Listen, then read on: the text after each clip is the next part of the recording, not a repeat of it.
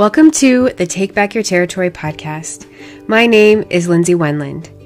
These podcast episodes are not just about education, but also transformation. With a biblical perspective, you will learn how to reclaim your life over the power of food and step into a victorious way of living your life to glorify God. As a master coach in holistic health, I'm not just here to talk about the body or the spirit, but coach you as the whole person that you are spirit, soul, mind, and body.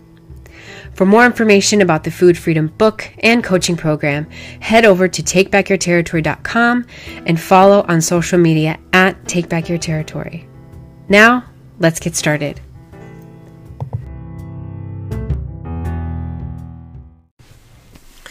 Welcome to episode 81 of the Take Back Your Territory podcast.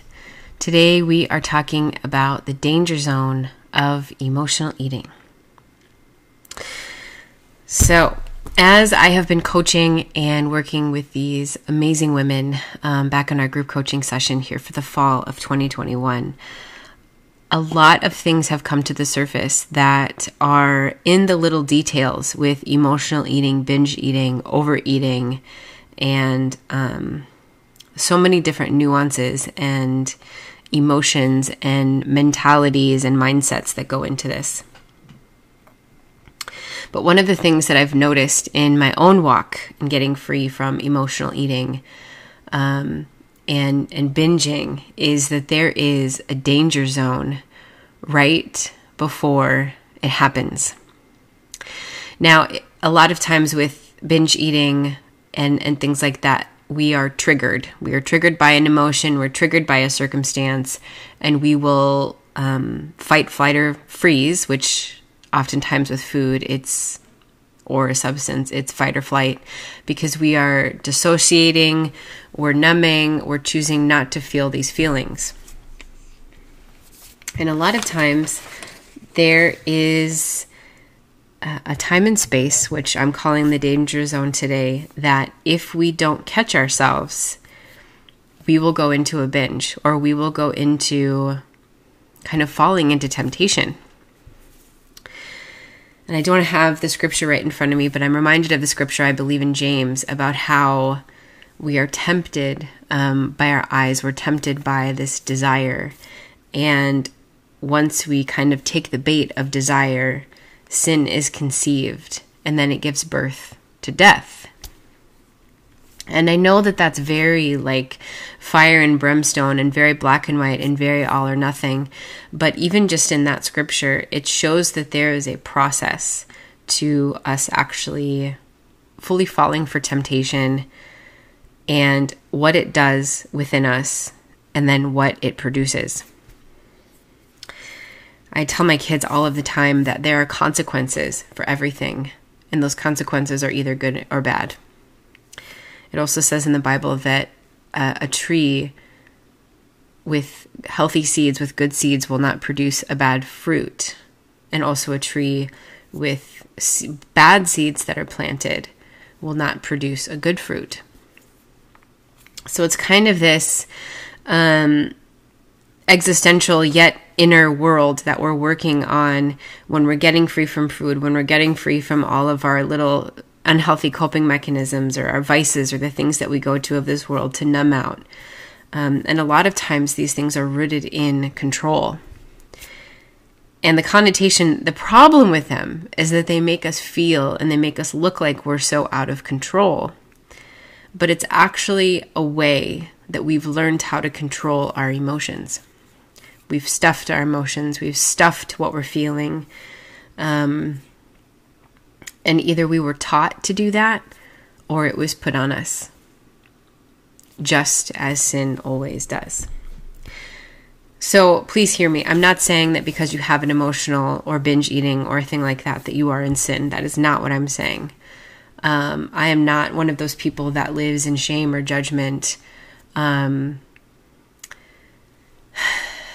but what I want you to see is the independence from God and that we are to eat or drink. We are to do everything to the glory of the Lord. And a lot of times our coping mechanisms will actually glorify our pain, that will glorify our emotions. And getting free from those things is a holistic, it's a it's a spiritual, emotional, mental and physical transformation that we go through. So coming back to this danger zone, I know personally that my danger zone like the landing strip of it used to be very very short. Something would happen and i would take off. Boom i'm in i'm in the cupboard. Boom i'm in the car to the drive through boom i'm in the bakery section at the store but my landing pad my landing strip has gotten a lot longer and the only reason that it's gotten a lot longer and my tolerance for things have gotten a lot longer is because I've learned how to take care of myself emotionally by recognizing what I'm feeling, by giving it a name. So if you're angry, say with your mouth, identify, I'm angry. Identify your emotion. What I've also learned how to do is take a few steps back. So if I'm feeling angry and I'm about ready to go out into the cupboard because I know I'm not supposed to feel angry and I don't want to feel angry because angry is uncomfortable, I will take a step back and I will ask myself, why am I angry? Well, somebody said something. Okay. But how, so then how did that upset you? Because anger is a secondary emotion, which there's a trigger inside of us that we will automatically go to anger. But anger is easy to feel. It's the pain or the insecurity or the intensity of a different emotion that we're actually feeling that will flip over into anger. Maybe you're feeling disappointment. Maybe you're feeling frustration. Maybe you're feeling overwhelmed. Maybe you're feeling um, completely insecure, which is fear. And if we're not careful, we will flip over to anger. So, by identifying yourself, by giving yourself permission and giving your feeling a name, and then processing backwards, what am I actually feeling? And asking yourself, why am I feeling this? We can often get to the root of the emotion, and that will often lead us to a core fear all of us have core fears. I have f- rejection and abandonment. Those are my core fears. So when I'm not in my right mind, when I'm in a fractured mindset, when I'm just in my emotions, I will view the world around me from a rejected a rejected person's per, uh, perception. When I'm not in my right mindset, I will view the world and myself and the world around me as a person that has been abandoned and is is ready and waiting to be abandoned again. Those are my core fears. So when we give ourselves the space to identify, to call out our emotions, and we really process through and get to the root of what we're feeling and why we're feeling it this way, and finding our core fear that is one of the ways that we can combat emotional eating. Now, that sounds like this big long process that neither you nor I are going to have when you're standing in your pantry or when you're standing at the fridge or when you're standing at an open cupboard. That's it's not going to happen. But doing it beforehand, doing it proactively um, noticing yourself, being mindful and being aware of yourself, and, and starting to practice hey, I got triggered here. What am I feeling? Okay, why am I feeling it this way? And then often going after finding the truth. Because here's the thing sin, triggers, trauma, all of these things have set themselves up in our brains, especially in childhood. And along with that trauma, along with the trigger, comes a lie about you that was planted along with it. The trauma and a lie are hand in hand. And this lie grows up with your trauma and it speaks. It speaks words over you, it speaks lies to you. So when you go into healing an emotion, when you go into healing um, an addiction or an, an, an, an unhealthy coping mechanism, not only do you have to go after the trauma, the trigger, and, and what it did, but you also have to go after the lie that it is knitted with. So, by feeling your emotions, realizing that you have an emotion and not stuffing it, realizing your humanity, and not trying to be some statue, not trying to be some person that is unaffected, because clearly you're affected. So much so that you are stuffing it down. Um, giving yourself permission to fully process through this, identifying your core fears, and then finding the truth, uprooting that lie and bringing it to the surface. Replacing that lie with truth and then holding on to that truth is what we do here. It is redefining wellness. It is taking back your territory. And you're taking back this territory in your emotions, in your mindset, also in your body, and of course, spiritually.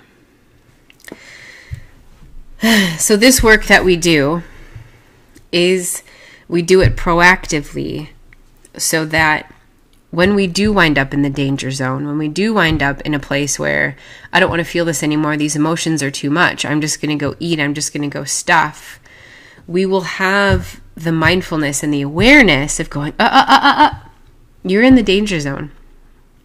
You're in the danger zone of taking the bait, taking this you know, these for me, it's potato chips and cookies, taking this over maintaining self control, taking this um, food over helping yourself emotionally, taking this over falling into your healthy coping mechanisms, which is calling a friend, going for a walk, taking a bath, taking a nap. Can I just say, like, I've given myself more permission in the last six months to just take a nap and it has changed my life.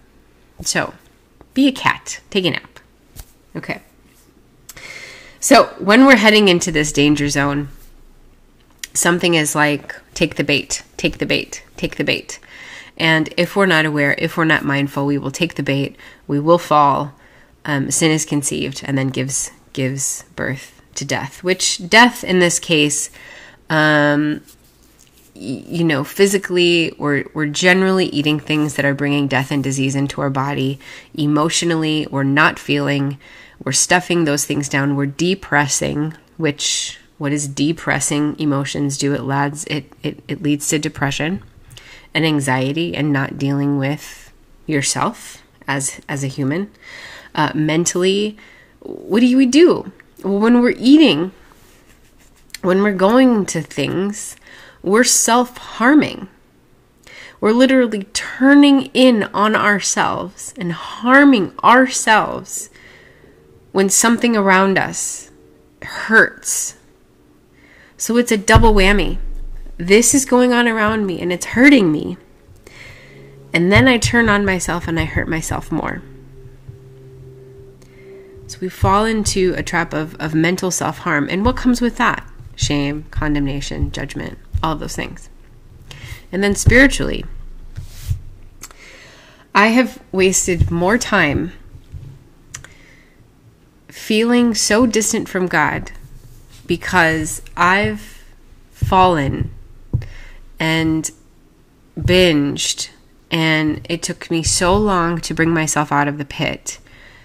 And I felt so distant from God on the back end that it felt like I was groveling at his feet um, just browbeating myself and, and self just I was making it all about myself, honestly.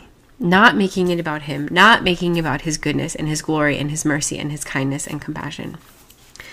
I was making it all about myself. So,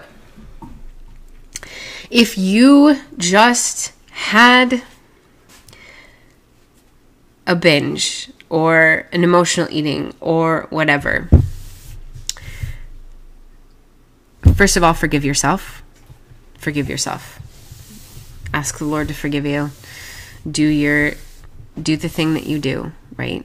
Pray. And then next go look at yourself without judgment, obviously, without condemnation, but play it back in your mind like watching a movie. Well, I ate this and I ate this and I ate this. And and and this was my danger zone. Identify that danger zone of what happened. Because the first step to change is always going to be awareness.